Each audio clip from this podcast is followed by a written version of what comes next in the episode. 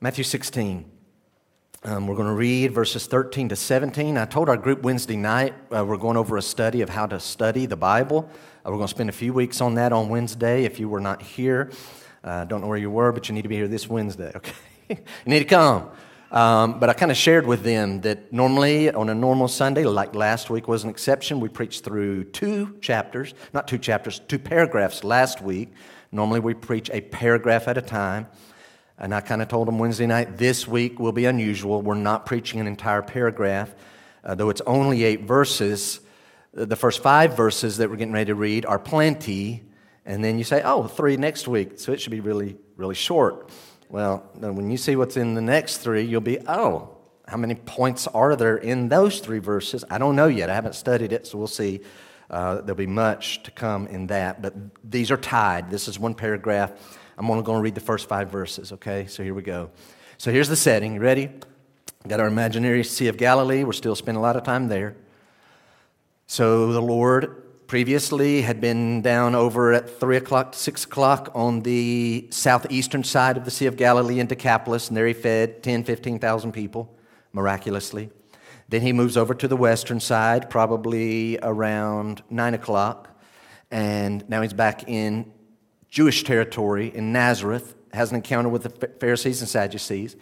Then they get back on the lake and they head to the northern point of the Sea of Galilee. So they're up here at Bethsaida. And we're getting ready to find that they're going to end up 25 miles north, back up into predominantly Gentile region. Let me just kind of throw this out. I don't know specifics, I haven't studied it, but weeks and months are going by. It's getting later in the year by this time. I know we've been a while getting up to chapter 16, but just remember, chapter 21 is the triumphal entry, and we're going to spend eight chapters on the last week of the Lord's life. So we're getting there. We're, we're down in the last few months, is where we're at. And so it's time to take inventory. So we have that mindset. It's time to do some assessment. They've pulled away again by themselves. It's the Lord and his disciples, verse 13. Now, when Jesus came into the district of Caesarea Philippi. So again, he's going 25 miles north of the Sea of Galilee. When Jesus came into the district of Caesarea Philippi, he asked his disciples, private time, we've kind of been hinting, the last few months of his ministry is going to be much less public, barely every now and then public, much more private. So he asked his disciples, Who do people say that the Son of Man is? That's his favorite title that he uses of himself. Hey, fellas, What's the word on the street? What's the word in the crowds? Who do they say that the Son of Man is? And they said, notice they, multiple people giving input. They said, some say John the Baptist. Who do people say that I am? I hear John the Baptist a lot. A lot of people think you're John the Baptist. Others say Elijah, and others Jeremiah or one of the prophets. So you can kind of tell we're getting a skinny version of this conversation. It's don't make it too rigid. This is exactly what happened, but there's going to be, they're chiming in, and yep, this is the gist. Some say John the Baptist, some say Elijah, some think you're Jeremiah, one of the other prophets. He said to them, But who do you say that I am?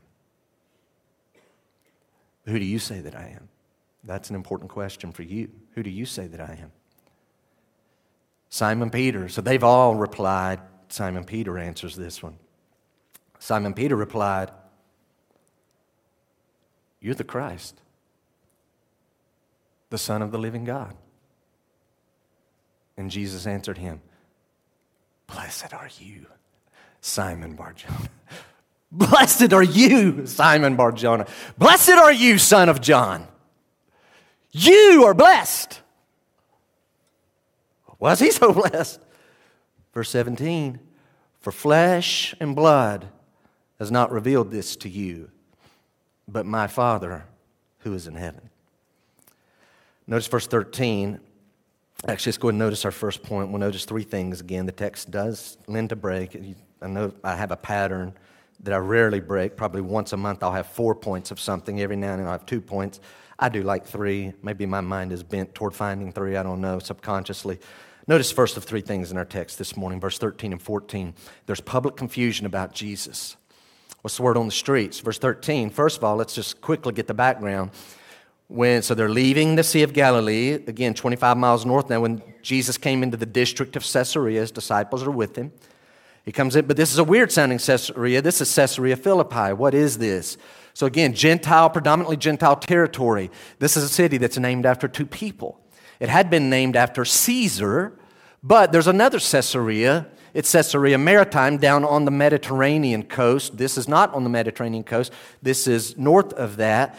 And so Herod the Great had done some things and built a temple to Caesar, and so it's named Caesarea. But his son, after Herod the Great's death, his son Philip the Tetrarch is now the Roman ruler over this area. And so Philip enlarged Caesarea because he's the one prim- primarily responsible for enlarging this city. He attaches his name, no doubt for a little selfish pride, but also to distinguish it from the other Caesarea. And this one's called Caesarea Philippi. Caesar's name, my name, Caesarea Philippi. And again, this section of geography was particularly known for its Baal worship back in the Old Testament. So lots of idolatry, and this is unique in one of the most predominantly idolatrous places in the world is where the Lord draws out a confession of exactly who he is. And so notice his question now. Uh, by the way, this is in the shadow of Mount Hermon. So Mount Hermon is right in the background. I won't go into all the things that I read. Just know that Mount Hermon is larger than any of the mountains we have on the east side of the Mississippi River. Uh, the largest mountain we have on this side is about 6,700 square feet, Mount Mitchell, North Carolina. Mount Hermon rises another 27 feet, 2,700 feet above that, 9,232. So it has snow on the top of it lots, lots of the time. I've never been there, but some of you have actually been there and seen Mount Hermon, and you've been to Caesarea Philippi. So notice his question. Who do people say that the Son of Man is? I'm not going to develop this because I, I, I feel obligated to talk about it, but I'm going to do it briefly because we've hit it before. Son of Man is Jesus' favorite self designation. He is pretty clearly drawing back from the book of Daniel, where this one who's the Son of Man, so that tells us he has humanity, but there's also more than just his humanity. And this Son of Man, back in Daniel's prophecy, comes to the Ancient of Days. So we know the Ancient of Days represents God the Father. And the Ancient of Days gives the Son of Man this kingdom. And so Jesus takes this title on himself. And so now he's asking his disciples, Who do people say? Who do the crowd say? The average person on the street, the average person that comes to our gatherings, what do they think of me? Who do they say that I, the Son of Man, am? And he gets three or four responses. And if you look at verse 14, John the Baptist, Elijah, Jeremiah, and the other of the prophets. A quick question, don't answer out loud, I'll just have you answer in your mind. They're, the average word on the street is that you're a prophet. Was Jesus a prophet? Yes. He's absolutely a prophet. He has received and carries the, the special revelation of God, the new revelation of God. He proclaims and preaches the revelation of God. He's bringing God's message to mankind. He is certainly a prophet. But, guys, here's the problem the average person on the street thinks no more highly of Jesus than they do the other prophets. And so we have these names. So here's the problem. We know we have this character, John the Baptist, who's mentioned, who's connected to the Old Testament, but also kicks off the New Testament, so he's extremely unique. And in their mind, Jesus is equal to one of them. That's a problem. Nothing against these fellows because they're all greater than me. These are great men as far as men go.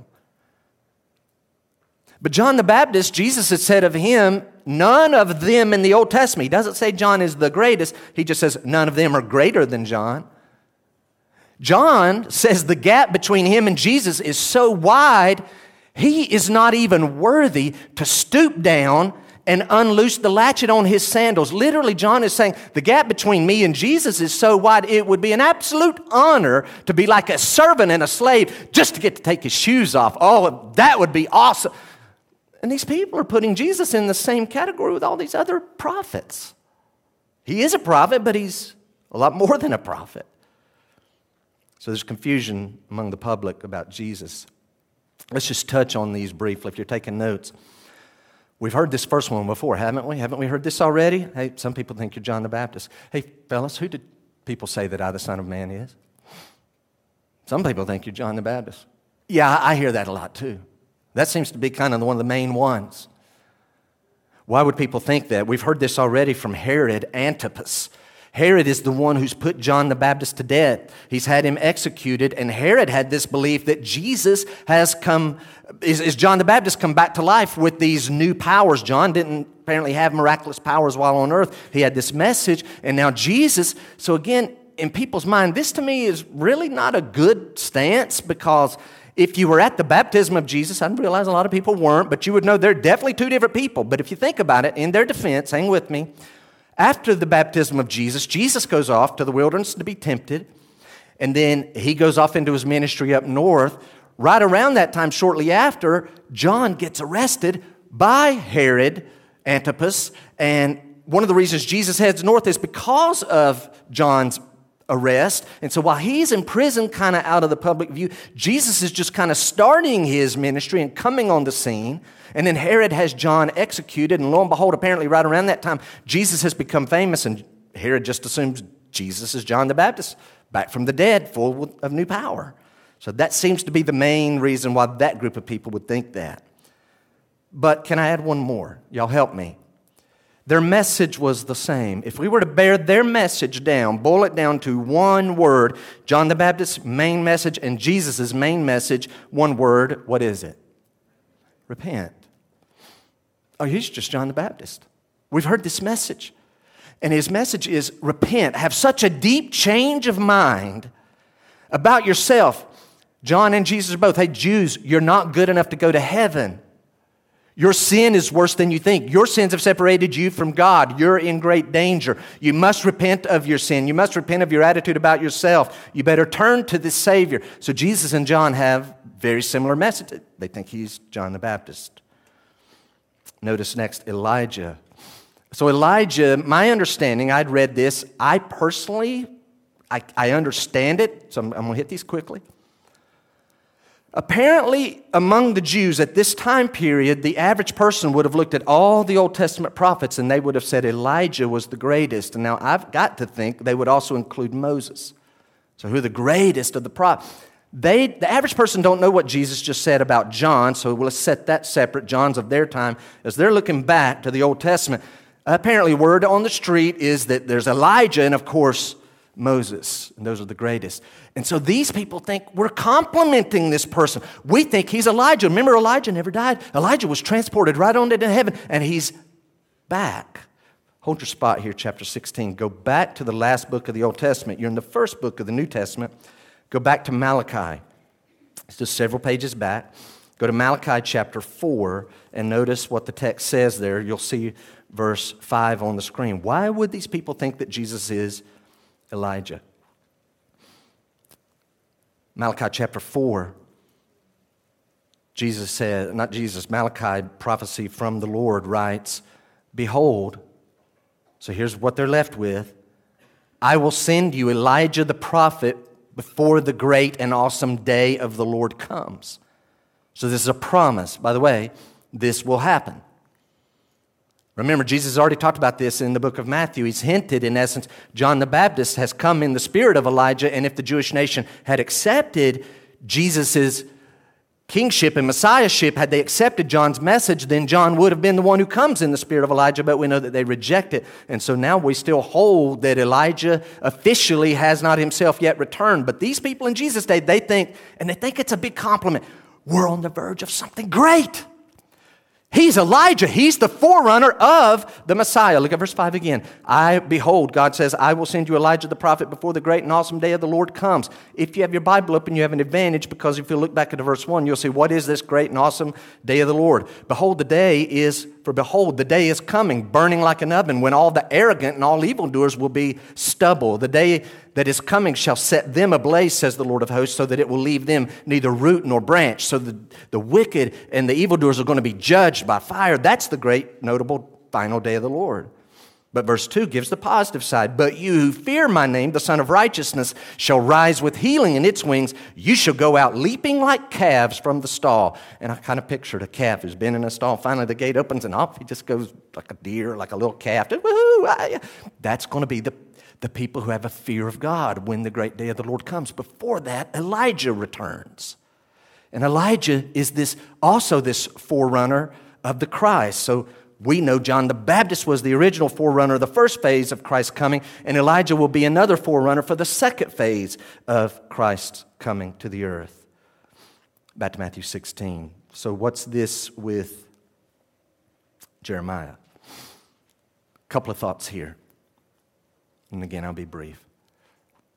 Why would they think I didn't know this. What I'm about to say is not in the Bible, so don't run with this. It's not in the inspired Word of God, but there were Jewish books at that time that were telling them, there were some prophecies, uninspired Jewish books, that were telling them that Jeremiah the prophet is also going to return before the Messiah comes. So that's at play, and some people are thinking, oh, I think he's Elijah. Well, I think he's Jeremiah because that was their tradition that was growing. But could I throw this out? Remember, Jeremiah was known as the what prophet? The weeping prophet. So he has this burden for Judah and Israel, and his message is always the negative message. They're going into captivity. Well, we're going to get out any old day now. And Jeremiah says, No, you're not. We're really going to get a good hard spanking from the Lord because of our idolatry. This is not going to be a quick fix. Well, we don't like your message. Well, it's the one from God. So he can't help it. He gets a negative message from God, but Jeremiah is faithful to declare it and it comes with consequences. It puts him at odds with the Jewish leaders. And so I think one of the things that's happening here with Jesus is Jesus' style of preaching is one in which he's preaching doom, even for people in Israel.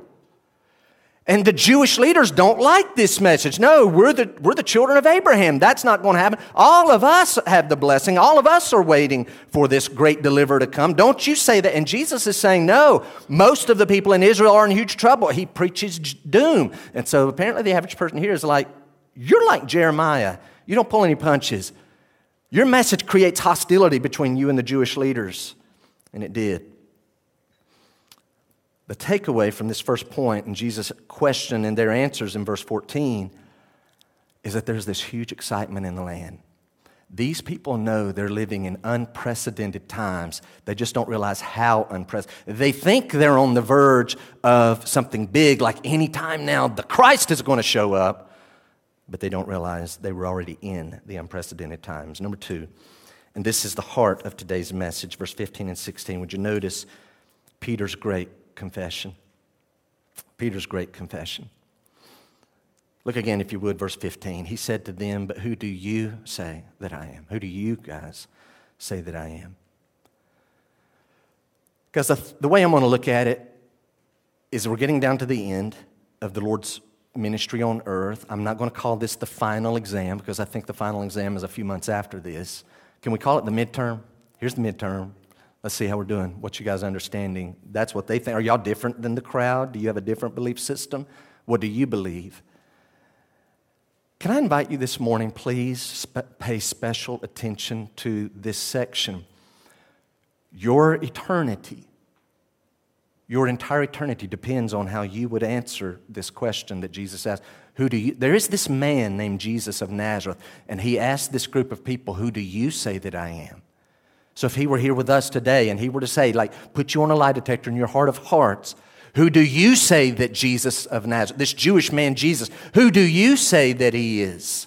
Well, the Lord knows how you would answer that, and you will be evaluated on that. One day, you will individually, you will individually stand before the Lord Jesus Christ, and He will know what your true core heart's view of Him was. So you should pay attention and adjust your mindset if it is not equal to the scriptures in this passage. Look at verse 16. But Peter replied, before I read that, can I just give you guys, y'all know that I do this. You have to forgive me, and if I end up harming your view of the scriptures, I truly apologize. I read between the lines. I try to put myself in the text I try not to harm the text. I try to make sure I don't do that, but I try because I have time to do this. And I try to, this is a narrative, and this really did happen. And so I'm trying to picture this. I don't know how you vision these ancient times, but in my mind, bless my heart, it is color, it's lots of browns. I don't know why. I picture this district, lots of brown, not a whole lot of grass, especially certain parts of the year. Brown clothing and robes and all those things. Maybe a touch of duller type reds, but I put myself in the scene. Here's what I know from Mark and Luke. I'm not reading there today, but here's what I know. This is very closely connected to a time of Jesus praying. So that tells me part of why he wanted to get away. He's praying privately, even more than before. And he's spending time privately with his disciples. Who do people say that I am? They hear all these answers. But who do you say that I am? In my mind, maybe they're on the move. Maybe they're on the move. But I'm just picturing they're eating a meal and they're just sitting around a campfire. Very informal. It's just the Lord and his disciples. What's the word on the street, guys? What do people say that I am? Who do they say that I am? Oh, some this, some that, some that. Who do you say that I am? In my mind, when that is asked, I'm picturing again, they're eating, and I almost imagine Peter mid bite, you know? Or they're talking, talking, talking. And who do you say that I am? And he swallows just enough time. Nobody's answered. Peter's always willing to answer. Peter's always willing to share his opinion. I think he does it in such a matter of fact way. If you would picture that scene, who do you say that I am? You? You're the Christ, the Son of the living God.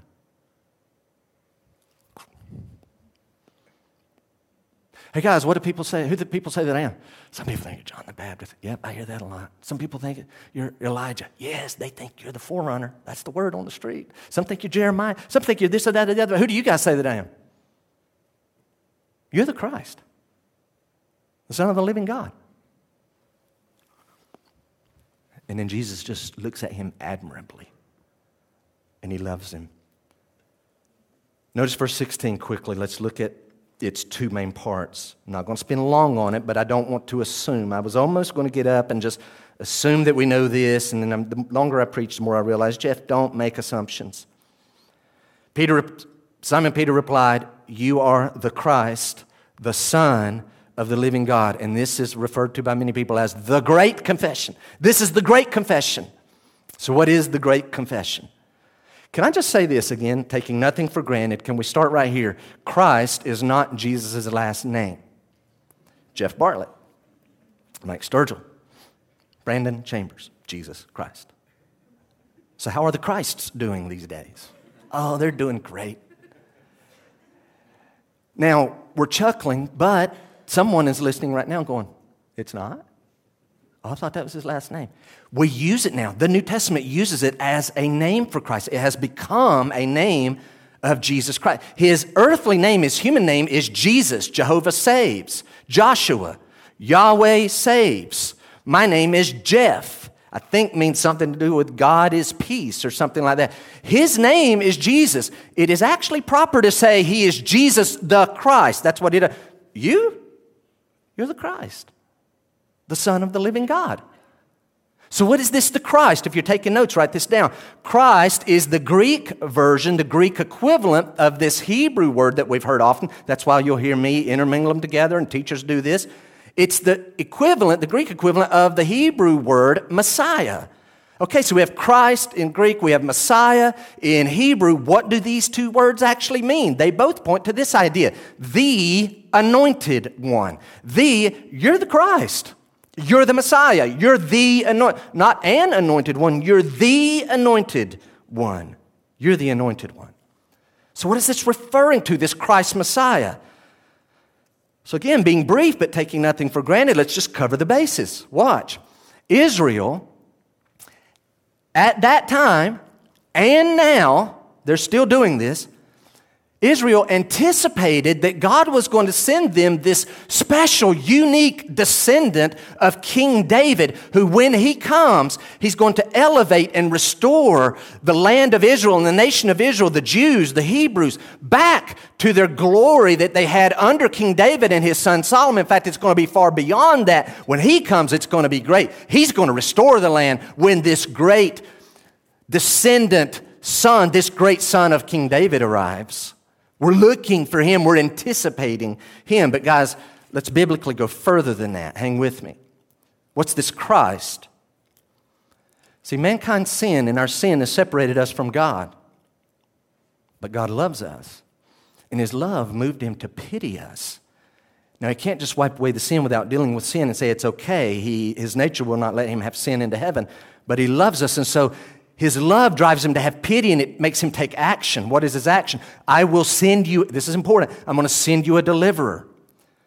but so that we would know who the deliverer is out of all the tens and tens and tens of billions of people. How will we know who the deliverer is? The Lord, well in advance, gives hundreds of specific prophecies hundreds of years in advance so that when the person who fulfills these prophecies arrives, we will know that is the Messiah, the Christ, the deliverer, the Savior. That's how we'll know. So God gives all of this. What Peter is saying, either on the move or around this campfire or walking in among the villages, wherever this was, his answer is, You're the one that all the prophecies are about. I know who you are. You're the fulfillment. You're the deliverer. You're the Christ. You're the Messiah. You're the one the prophecies are about. And he's convinced of this. Quick question answer in your head. So, if the Christ Messiah is the anointed one, what are they anointed with? And when was he anointed? Oh, you say, well, in the Old Testament, kings and priests were anointed with oil or some mixture of something. They're anointed with oil. Was this Messiah anointed with oil, or was he anointed with what the oil signified? When did this happen? To complete your note, I don't think we've had this yet. Write this down. So he was anointed specially by the Holy Spirit at his baptism, and Peter knows this. I know that you are the Christ. The Holy Spirit anointed you at your baptism and marked you out as the Christ, the Messiah. They are confused. We're not confused. I'm not confused. I know who you are. In fact, I'm going to offer to you Peter is so convinced that Jesus is the Christ that in a couple of weeks, I think it's, I can't guarantee this, but as Easter is in two weeks, it's just going to fall where I'm at least going to get to springboard from the next paragraph following this one. You got your Bibles open? You got your Bibles open at home? Look over verse 21. From that time, Jesus began to show his disciples that he must go to Jerusalem, suffer many things from the elders and chief priests and scribes. He must be killed and on the third day be raised. Watch what Peter does. Peter's so convinced Jesus is the Christ, he takes Jesus aside and began to rebuke him, saying, Far be it from you, Lord. This shall never happen. Why is he, his zeal is making him confront Jesus? Jesus just made a prophecy. I'm getting ready to die. And Peter's like, No, no, no, that's not going to happen. Why would you say that, Peter? Because you're the Christ. You're the anointed king. You're the great descendant of David. You're going to come and bring all this blessing. I don't know what you're waiting on, but it's going to happen anytime now. This can, I don't know what you're talking about here, but that's not happening. And the Lord says, Get behind me, Satan. That tells us something. Peter doesn't have all the information, but he knows who he is, he knows who he's talking to. But that's not all, it's a dual confession. Ready? So Peter's confession is not only that you're you are our long expected Christ, it's more than that.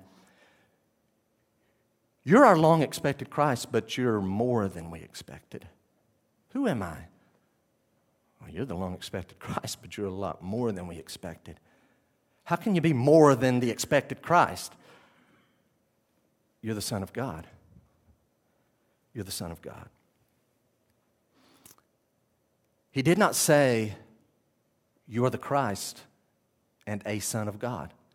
He did not say, You are the Christ and a son of one of the gods, like the Greeks and the Romans would say. Notice what, what Peter is saying there is a God, God has a son.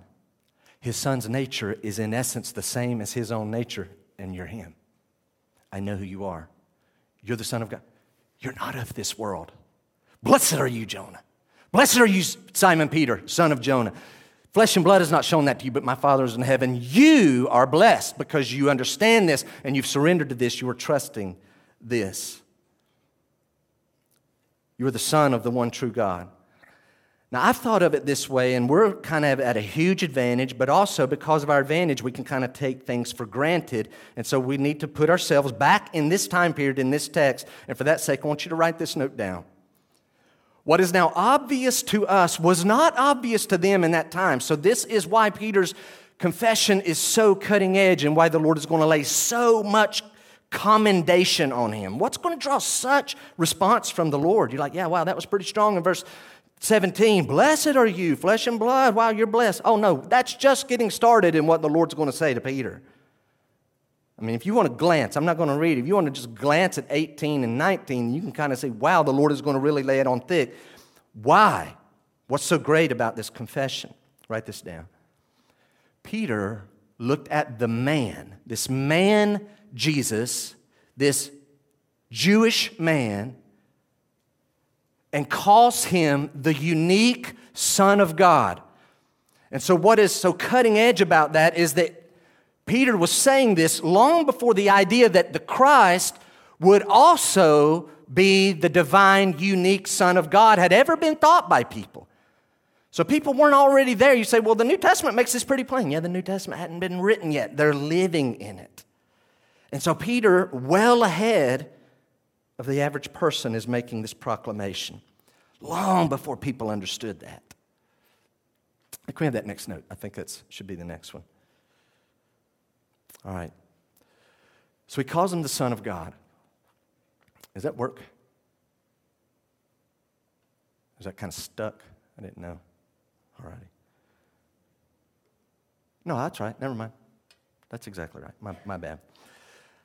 I have, uh, when we were going over the exchange, I shared something on a Wednesday night that I have used multiple times, and so I'm using it again but I'm confessing it's a weak illustration, so don't run with this 100%. And it's kind of corny, and it goes like this. So, what do we mean when we call Jesus the Son of God and the ramifications? Because, Jeff, you just made a pretty big leap right there. Look at that sentence. Jeff, you just said the idea that the Christ would be God in the flesh. Where did you just make that leap? Some of you have heard me say this. Dogs, when dogs have offspring, they're called puppies, and puppies are little miniature what? Dogs. When cats have offspring, they call, we call them kittens, and little kittens are little miniature what? Cats and giraffes have giraffes, and hippopotamuses have hippopotamuses. Human beings, when we have offspring, guess what? It's just the way it is. I have two of them. They're both human beings. We have two kids. They really are human beings, and they have the nature, the same nature as us. Now, the difference where that gets really weak is that God did not like produce some offspring in time and space because his son is eternal just as much as him. But the point to be made if God has a son, then he would have the exact same nature as God, like giraffes have giraffes, and hippopotamuses have hippopotamuses, and dogs have dogs, and cats have cats, human beings have human beings. If God has a son, and He does, and we now know that He does, then the Son has the exact same nature, and so this is God in the flesh. Now, here, moment we'll leave this section, but here's what makes this confession unique. Is this the first time anyone has said what Peter has said? Now, think with me. This is not drawing so much commendation because he's the first to name these things. In fact, hold your spot here in Matthew 16. You got your Bible? Go to John chapter 1. You won't see these on the screen, so you're going to need to go to John chapter 1. I could say them to you, or you can read them in front of you just as quickly. So let's notice, again, we're going into another gospel, back to chapter 1, so we're going back in time. This is before this scene that we're in in Matthew 16, well before that. This is a couple of years earlier. John the Baptist had just baptized Jesus, and the, and, and the one who called John to baptize had told him, if you see in your Bibles there, verse 33, John the Baptist said, I myself did not know him, but he who sent me to baptize with water said to me, He on whom you see the Spirit descend and remain. This is he who baptizes with the Holy Spirit. Watch what John says. And I have seen, I saw this miracle in the Jordan River. I have seen and have borne witness that this is the Son of God. John's already said he's the Son of God. Flip down if you would and just look very close by, verse 41.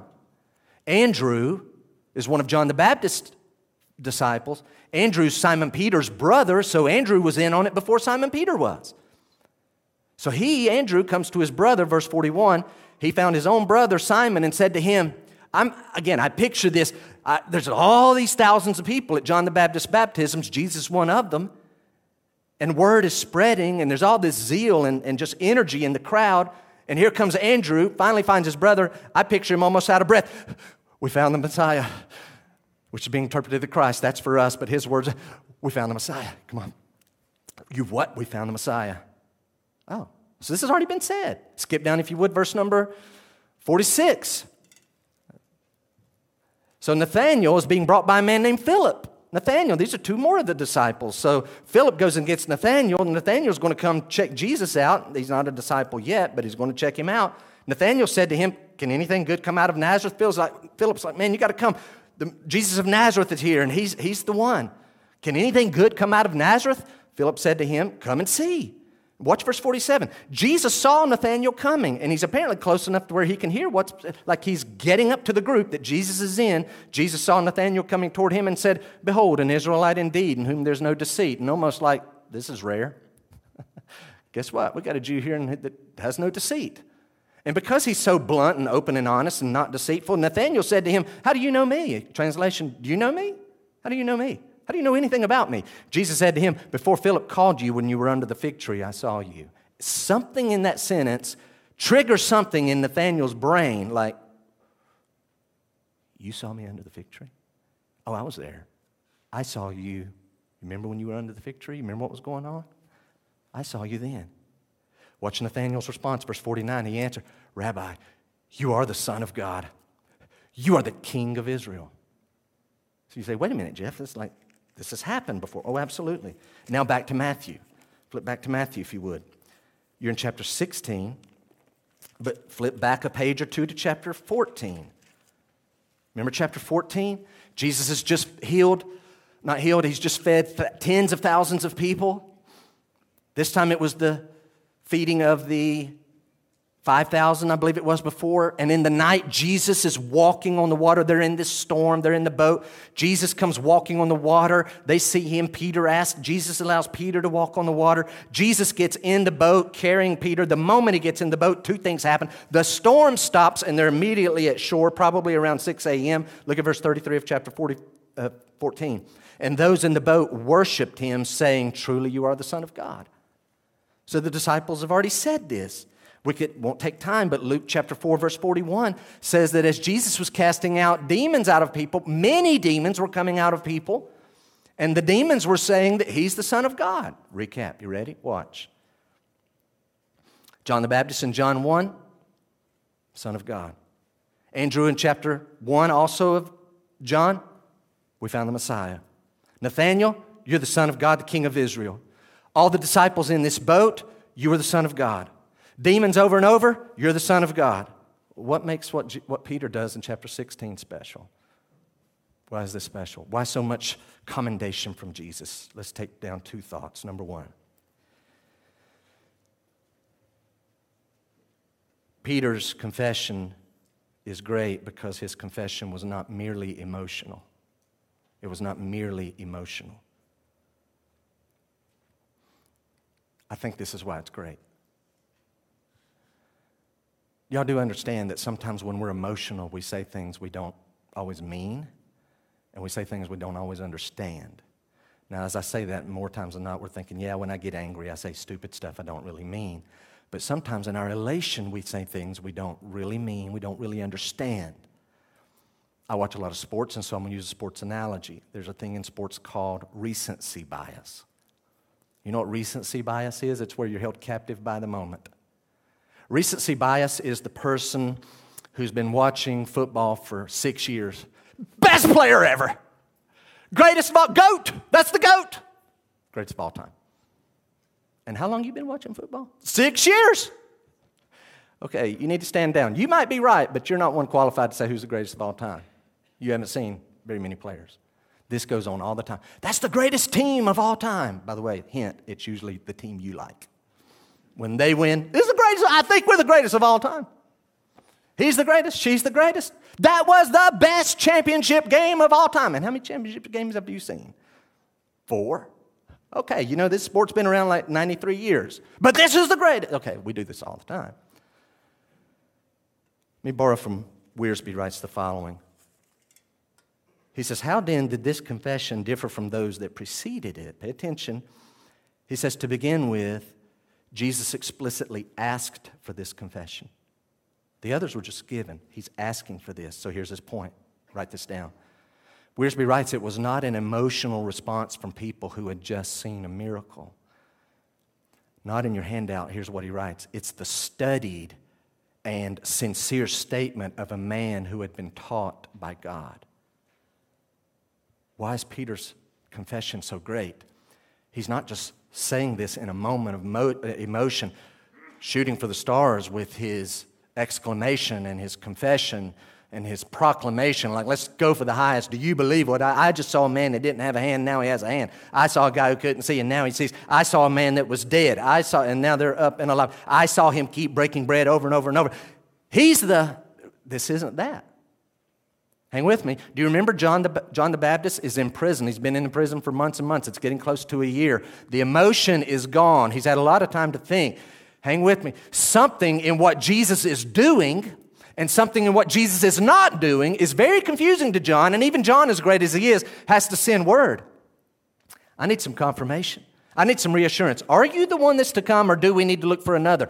Here's why Peter's confession is so great. What Peter is saying is, I'm not saying I understand everything that you do. You are confusing, and you're confusing on some things you don't do.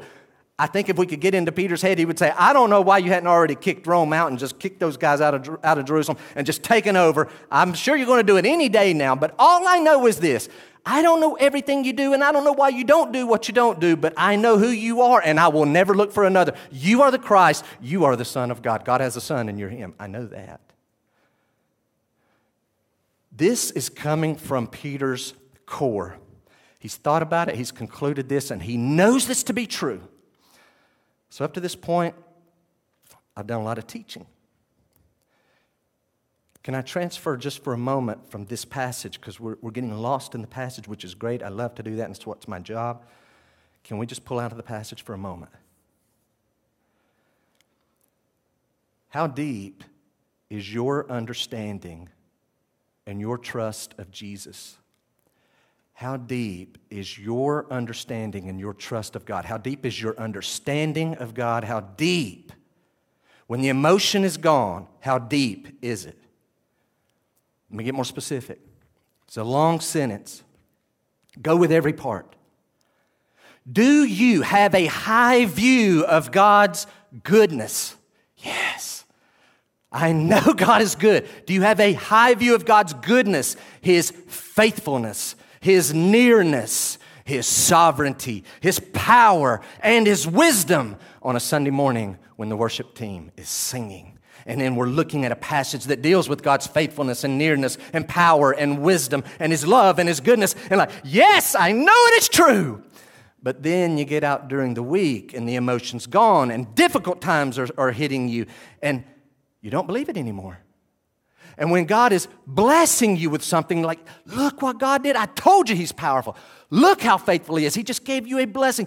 I feel His presence. I know He's near. Okay, what about when you don't sense His presence? What about when you go days and days and you're thinking, if you're that powerful, why don't you show it? Do you still have these, these same core convictions deep in you where you can honestly say from your soul, I know God is good. I know He is faithful. I know He is trustworthy. I know He's close. Do you feel Him close right now? Right now, I don't. I know He is close. I know He's sovereign. I know He's wise. Doesn't look like He's, but He is wise. Someday I will see. Right now, I don't see it, but I know He is wise and I know He's powerful. We need to seek to reinforce these so much that they become a core part of our being so that in an unemotional time, even in a difficult time, someone could ask us, Is He faithful? Oh, absolutely. Looks like you're in quite a struggle there. I am. He's still faithful. I know that. That's Peter. Second reason why this is such a great confession is because it was risky. Let me borrow from J.C. Ryle. It was risky. Ryle offers that it is a widely different thing. So, watch right out of the gate. Here we go. Widely different. So, you have A and you have B, and there's a wide difference. We're getting ready to find out about ourselves in the coming years. Are we like Peter, or are we pretenders? Jeff, what are you talking about? Ryle writes, quote, it is, wi- it is a widely different thing to believe in Christ's divine mission when we dwell in the midst of professing Christians. It's easy to believe in Christ in here today. It's popular. You're encouraged to do it. It's a widely different thing to believe in Christ's divine mission when we believe in the midst of professing Christians and to believe it when we dwell in the midst of hardened and unbelieving Jews. If you're taking notes, write down Ryle's quote. The glory of Peter's confession lies in this that he made it when few were with Christ and many against him. I thought about these other times, these other confessions that we looked up in John and Matthew and, and referred to in Luke. Pretty much all of them, not a lot of people were against Christ at that time. And true, there were few that were for Christ, but the evidence was really swirling. But not a lot against him. Peter is saying this at a time where people are against him. Can I interject this? Will you confess Christ when it is not popular? Will you confess Christ when it costs you? We're in the minority already. We're in the minority, but there's such tradition in our country that it's still allowable. But right now, they're canceling us out. What we believe Will you keep saying the truth that you have said before? Oh, he is this and this and this, and I know this, and this is what his word says. Will you keep confessing that when it is unpopular or when it has a consequence attached to it? In my heart of hearts right now, I don't care what they do. In my heart, I think, do you believe Jesus is the Christ? Do you believe Jesus is the Savior of the world? Absolutely. I cannot unthink that. I know it to be a fact. Do what you got to do. I can't stop knowing this. You should know this too. Ryle continues. What made this confession special? He says, quote, he made it when the rulers of his own nation, the scribes and priests and Pharisees, were all opposed to his master. Watch, he switches gears. I didn't have time to make it another point. Watch. He made it when our Lord was in the form of a servant, without wealth, without royal dignity, without any visible mark of a king. To make such a confession at such a time required great faith. Let me promise you, sitting there, whether around that campfire, that theoretical campfire, or on the move, nothing about Jesus looked glamorous and majestic. And Peter saying, Oh, I know who you are. You're the Christ. You're the Son of the living God. You're not from here. Blessed are you. I know I've hit you with a string of quotes, but I don't want to leave this second point right before we hit the, the third. I don't want to leave you with the wrong impression. And so I think MacArthur helps us. Would you write this down? He writes that the disciples, so we've got to get right perspective here. Oh, well, they've got it all figured out. No, they don't. That's going to be evident. He says the disciples did not at this time have a full comprehension of the Trinity. Peter's saying things he doesn't fully comprehend. They did not at this time have a full comprehension of the Trinity or even of the full nature and work of Christ. That's why he's going to buck the Lord in verse 22, 23 coming up. They don't understand the Trinity, they don't, they don't understand the full nature and work of Christ. But here's his point they knew Jesus was the, truly the Christ. They don't understand the full nature of what that means, but they know he is truly the Christ and that he was truly divine, the Son of the living God. Translation We don't understand all that what we're saying means, but we know you're the Christ and we know you're the Son of God. We know that. And they were right. Number three. I'll give you a moment because that's a lot longer note than I remember it being. Sorry about that.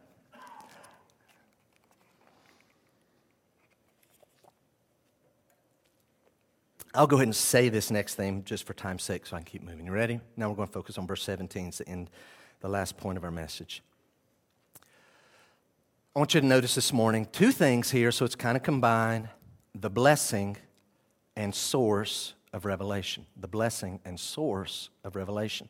Wednesday night, I had our Wednesday night group working a team there at their table and write down definitions to three words.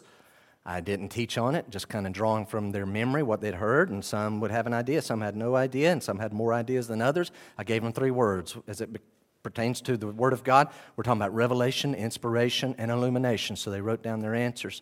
Remember, revelation is this its core idea is to reveal something. So if there's a truth, which I often use like this, if this is a truth about God or a truth about Jesus, this man Jesus of Nazareth, if that's a truth and it is covered up, so that we don't see it. Revelation is to uncover it. So it's, you can, it, it can be known, it has to be uncovered. So we're getting ready to study the blessing of revelation and the source of revelation. Can we go back to my imaginary theoretical campfire? Fellas, who do people say that I am? Hear John a lot. Yep, that's big. I hear Elijah. Yep, they think you're the forerunner. Jeremiah. yeah. Okay. Who do you say that I am? You? You're the Christ, the Son of the living God. And in my mind, I picture all the other disciples looking at Peter and give it about a two count. You ready? You, you're the Christ, the Son of the living God.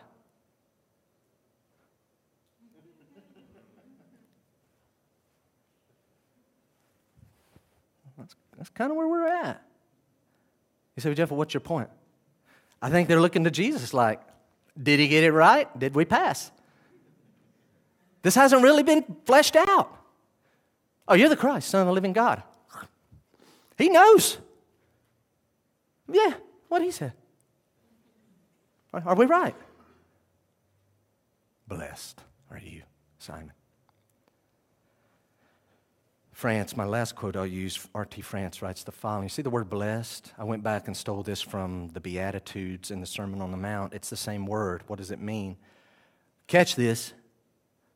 France, who is a scholar in this language, writes that the word blessed means, quote, listen, blessed does not state that a person feels happy, but that they are in a happy situation one which other people ought also wish to share. What Jesus says to Peter is, You're in the enviable position. If other people have a clue, they would want to have what you have. If everybody sitting here this morning has a clue, an eternal perspective, Jesus Christ, who's the Son of God, who's come from eternity to earth, would say to you, you would be blessed. You want to know the desirable, envious position? You should get to where you believe in your core what Peter believes in his core you're blessed. Write this down. Peter is saying, Jesus is saying, Peter, you are fortunate. Oh, lucky. No, beyond lucky. You're fortunate and you should be happy, Peter. Why? You have the good life. Peter, you have the good. Isn't this guy going to be crucified upside down? Doesn't look like the good life. Is he going to be persecuted? Is isn't he going to be hated? Isn't he going to live as a poor person? Isn't he, isn't he living as a poor person now? Oh, absolutely. But you are so blessed. Eternity is going to tell just how blessed this. Peter, you have the good life. You should be happy. You're fortunate. You're enviable. Why is he blessed? Well, here's the rest of the story. Peter, you're blessed because you understand truth about me. You're blessed because you trust that truth about me. You're blessed because you confess the truth about me. And you're blessed because you've surrendered your whole life to me because of the truth that you understand and trust and confess. You are blessed. Again, when you see Peter, you'll know he's blessed. You'll know he's fortunate.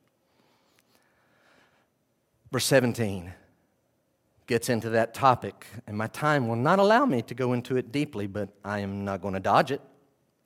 There it is. We don't have to go too long, but it comes up, doesn't it? You're the Christ, the Son of the living God. Jesus answered him. Notice the exclamation point Blessed are you, Simon, son of John. Why is he blessed? For fle- here's why he's not blessed. For flesh and blood has not revealed this to you, but my Father who is in heaven. You're blessed. Why? Because you had this information. Where did you get it? Not from flesh and blood revealing it to him, but from his Father who is in heaven. Did you notice? Two things. Watch. You just called me the Son of God? Check. You're right. Because what does Jesus do immediately? He calls my father and hey, you boys' fathers from here. Your father's name's John, Jonah. You boys, your father's name's Zebedee. Lives right down there 25 miles away running the fishing business as we speak. And your father's name is that, and yours is that and that. Okay, my father's not from this world. My father's in heaven. You're right, Jonah. I am the Son of God. But unmistakably, we can't dodge this that's in verse 17. We can't help but notice it. Listen, the complete sovereignty of God in matters of revelation. God is sovereign in matters of revelation. God's in complete control of Revelation. I'm going to read mostly in my last page or so of notes. But the truth is strong enough in this that if you'll listen, You don't need me animating it out. Many people saw and heard the same miracles and sermons of Jesus that Peter had. Yet he realized vital information when others did not. Why? Jesus says, here's why it didn't happen. He gets it. They all see the same thing. They all hear the same thing. Peter may have saw more of it. I'm telling you, there's tens of thousands of people. Jesus has ministered to ten, hundreds of thousands of people. He fed 20, 25,000 on one occasion, fed 10, 15,000 on another occasion. Tens of thousands, and again, hundreds of thousands of people in, the, in these two and a half years have been affected by the ministry of Jesus. Many have seen all the same things that Peter has seen. But he realizes vital information, and the rest don't. Why? Flesh and blood, if you're taking notes, means no other human being showed this to Peter. No one, hey, Peter, come here. Hot take. What? He's the Christ. What? And he's the Son of God. Pass it on. Okay.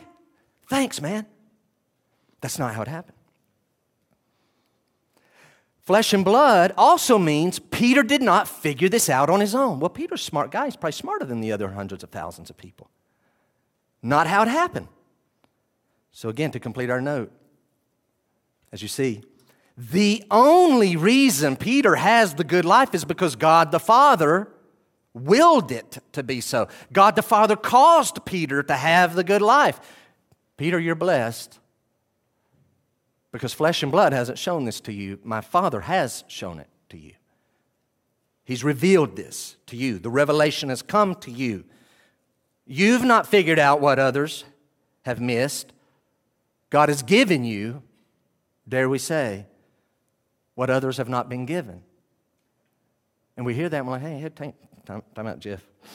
And if you're new here and never thought about this, you may start putting two and two together and start thinking, okay, hold on, now what?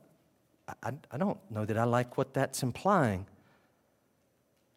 Well, you need to go home and think about it. And you need to go home and read the Bible and let the Bible say what it says. Let's finish by going over to John. Look at John 1. I'm going to give you three quick passages. We'll wrap up talking about them and the ramifications. Look at John 1. I'm going to string these together quickly. John chapter 1, verse 11. So there's God and there's mankind. Verse 11 means He came, He, God, the Word, we know is the Son of God. He came to His own. You know what that means? God became a human being and He came down to human beings, but He specifically became a Jewish man and came to literally the Jews. Look at verse 11, because in verse 11 we're going to see rejection. Look at it. He came to His own, and His own people did not receive Him. So there's rejection. That's the vast majority of people do not receive Jesus. But verse 12 gives another group of people.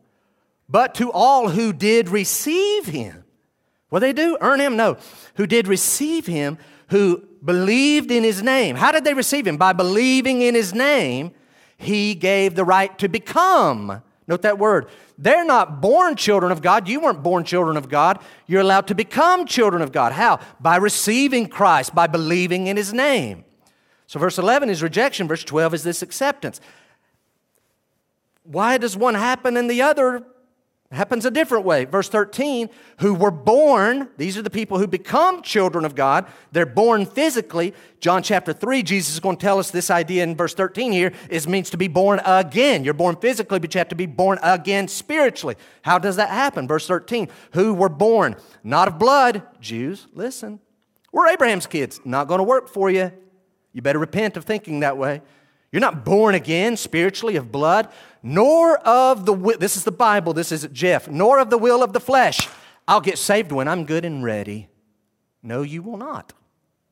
You will not get saved when you're good and ready. The Bible says that we're born not of blood.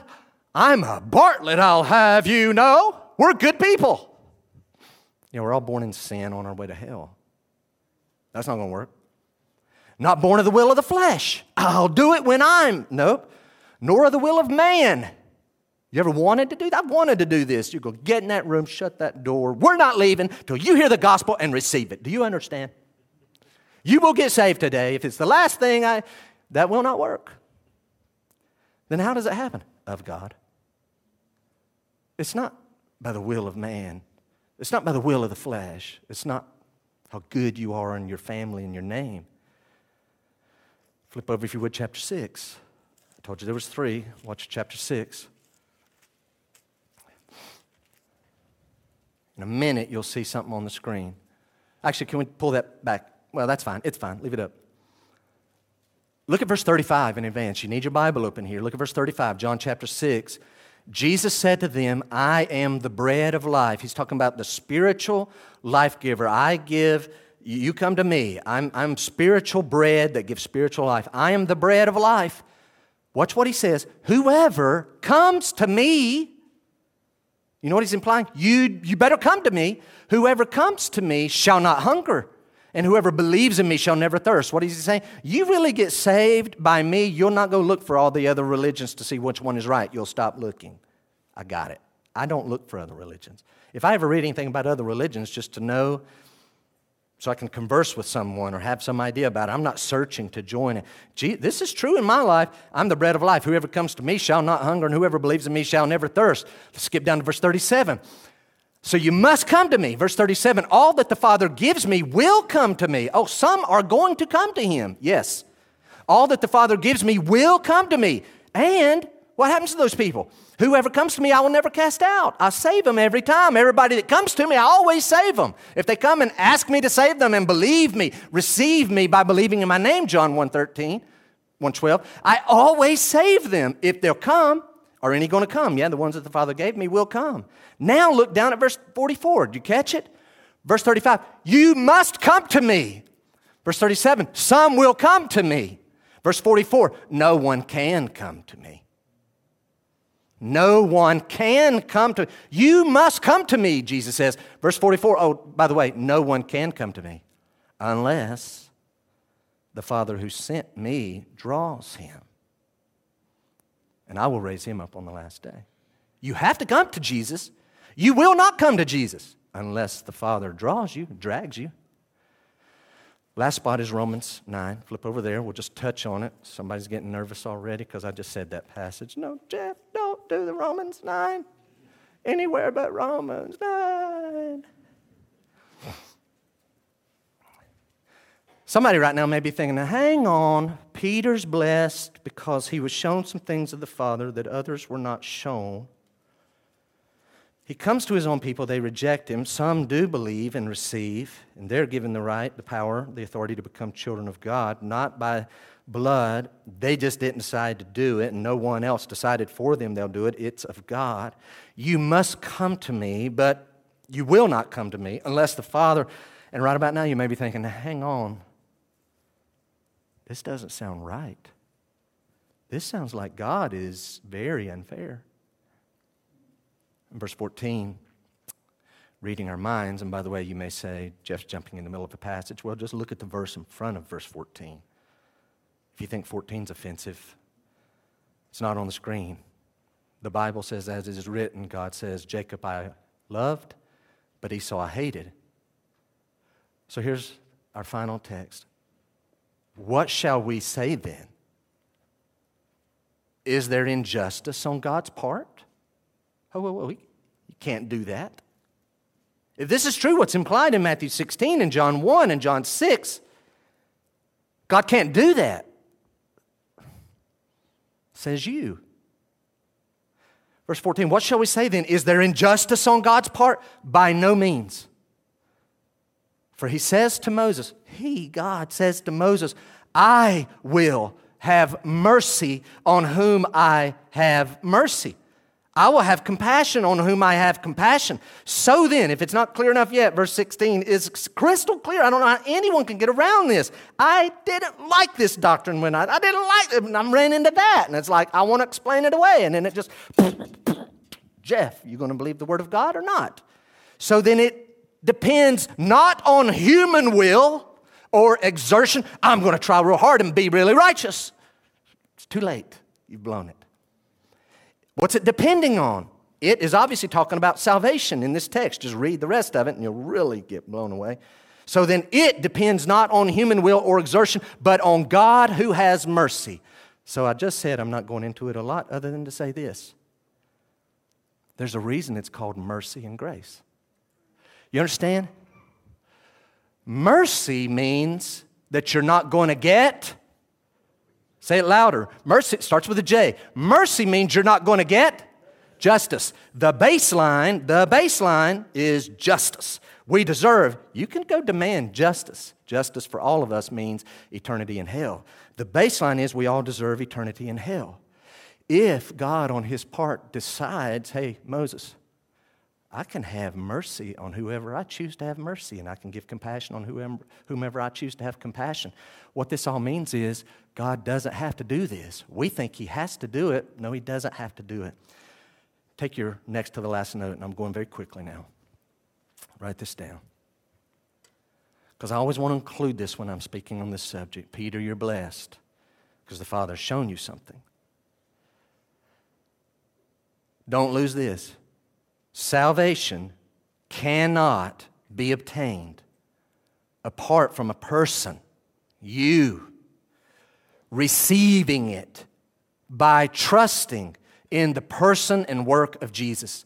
It cannot be obtained.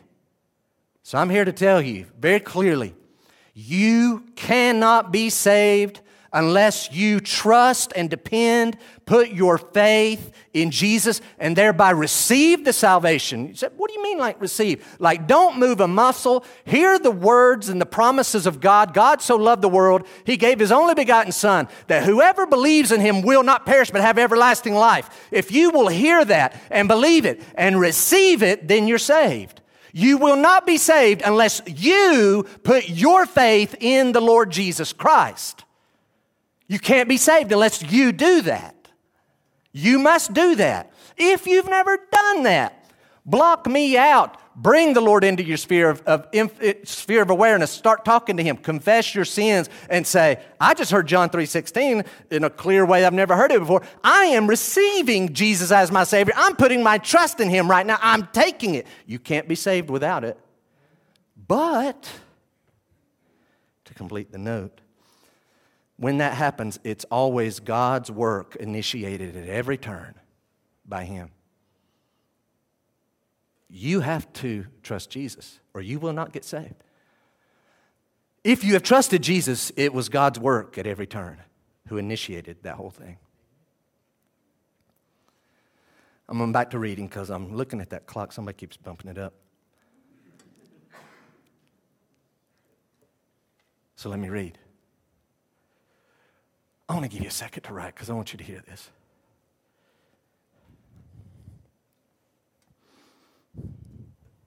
Peter's blessed. We cannot miss the complete sovereignty of God in matters of revelation. God is sovereign over that. So here's my reading genuine, heartfelt confessions like Peter's that result in salvation only occurred in Jesus' day when people looked at and listened to the same Jesus that others saw and heard.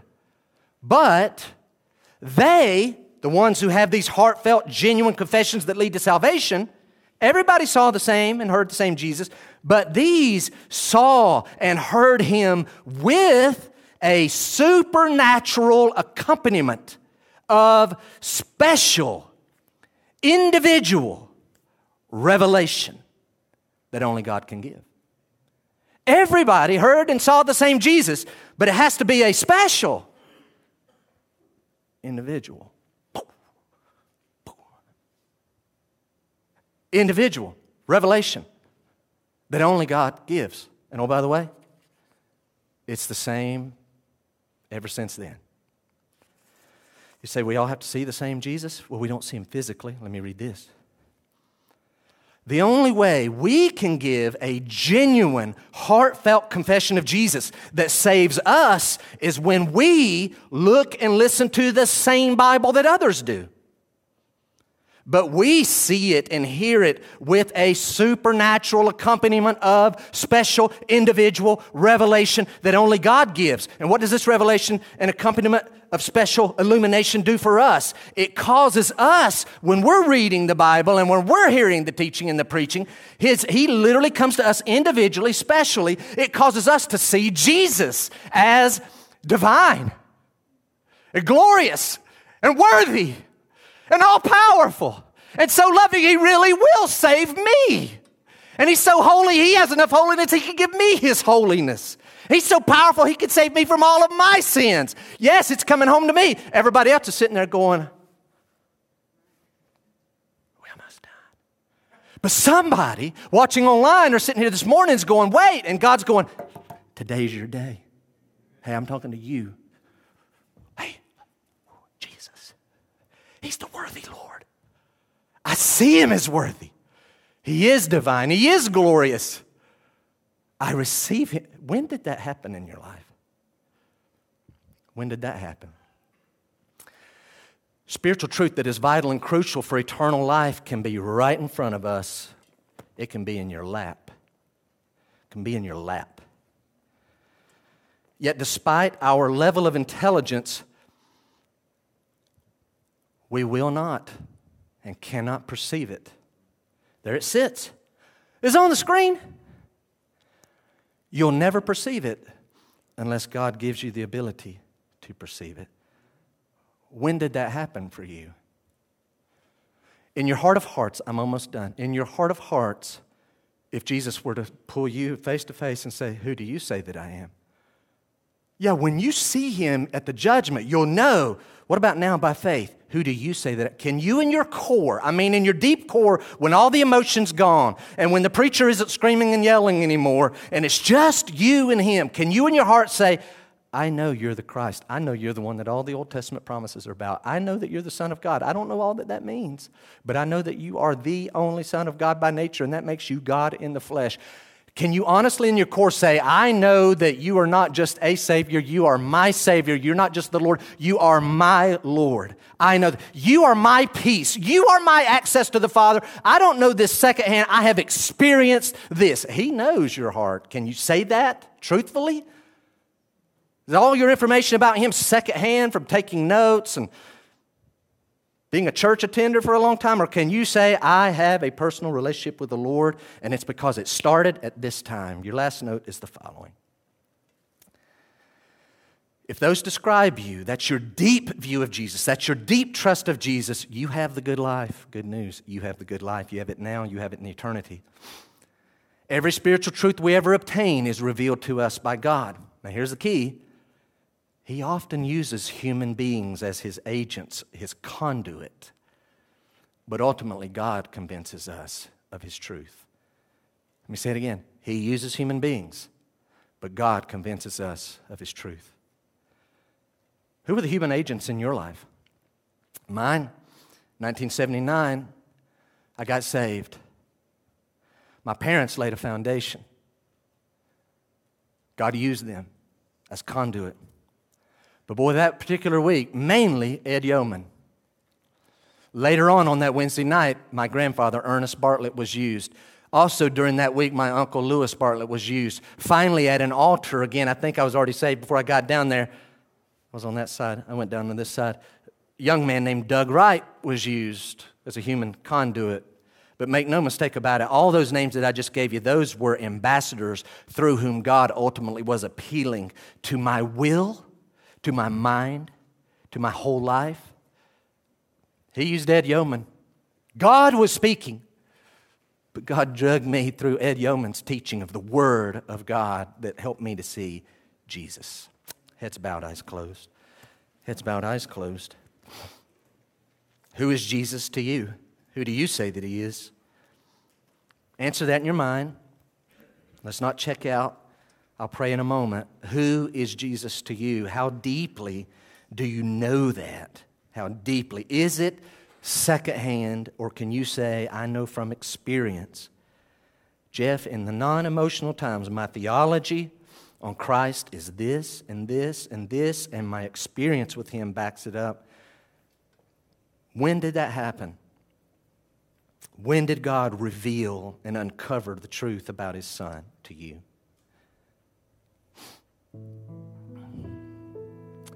If you're not able to relate, if you're sitting there thinking, hang on, preacher, I can't remember your name, it's not important, that's right. But if you're sitting there right now saying, hang on, I, I, I don't know that I've ever had a time like that.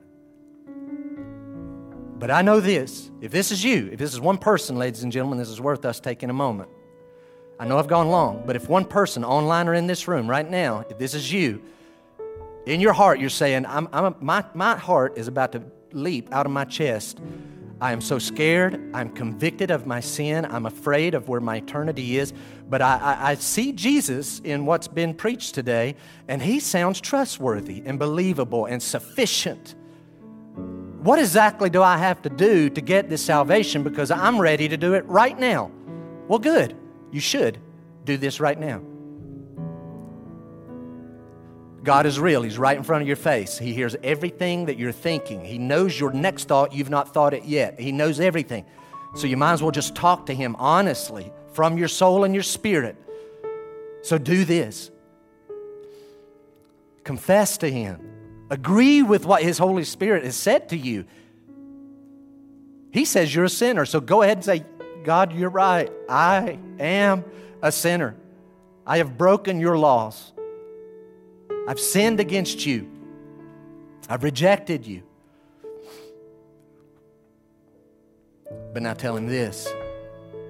You still hear the Holy Spirit? That same Holy Spirit is saying, But Jesus died on a cross and it was enough to pay for all your sins. But you have to not listen, not only in your head, but with your whole being, rest in Him. Take Him at His word.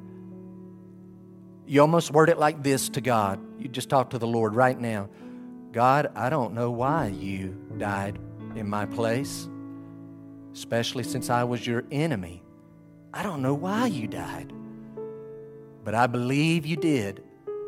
And I believe Jesus' death is enough to take away all my sins. And so I, would you do this? Talk to the Father right now. God, I ask you to save me. Forgive me of my sins. I receive, do this, talk to Him. Tell Him right now and mean it. God, I right now receive Jesus' death for me. I receive the forgiveness of my sins. I receive it. I'm trusting you. I'm not going to try to be good enough to help Him. I receive His death in my place. I take it right now. I take your salvation. Many of you are already Christians.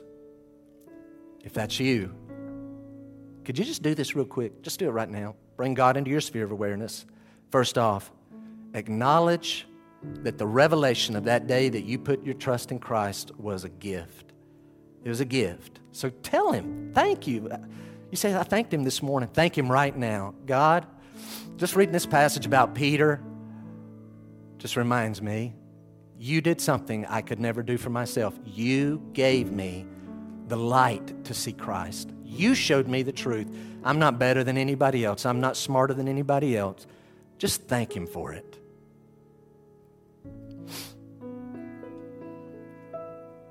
And then just before we pray,